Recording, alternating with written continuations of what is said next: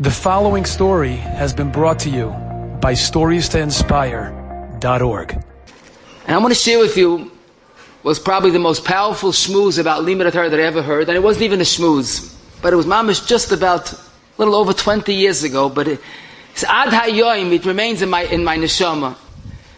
It was that morning, I think it was a mistake, it was Tuesday morning of 9 11 we went shul, we heard an explosion, and we, uh, there, was, there, was, an explosion, you look up, there's a fire, and it was, it was extremely, extremely try, trying times, people not knowing what's happening. There was an invasion, there was an attack.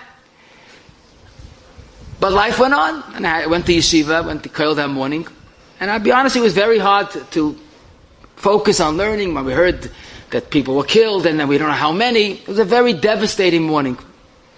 I remember distinctly, it was a late morning, I was in the back of Beis Medrash in Tarvadas, and someone that had left Yeshiva years ago, he walked in, and he was white like a ghost, he was pale.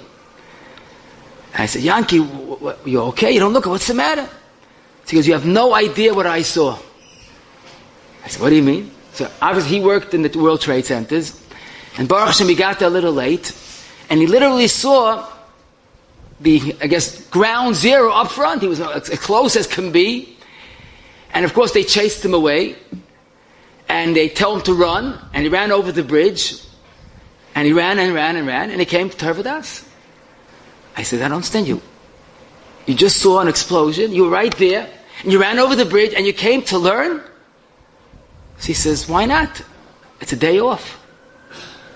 A day off. His business was, was just exploded. But this is a Pashta Yid, officially, a working person. And after witnessing the greatest Churban in his life, he found in a Chum and a Blat Gemara. I guess when he was young, he learned the Yisoid HaChayim is Kihem Chayenu V'oirech Yameinu is not just something we say in davening, it's not something that we sing, but that's a Yid Shir Sachayim that a person has to know that whatever he does, but kihem chayenu yameinu. And yes, he's like, like Rav of Klal Yisrael, that his tachas in life is like the psakim of Bishmo, v'yasafta de gonecha, and he has to do minik derech and he has to make a living, but when he's not making a living, he starts living. And he starts living kihem chayenu v'arach yameinu. And maybe more importantly, true, this person spent the bulk of his life in, quote, the big world. I don't want to say the real world, but in the world that of the ultimate center of the God of, of money and of Avodah And he was able to see this all on a daily basis, and he was able to spy us in Panamarain, and he says, Ein lanu chayfetz toiv elata.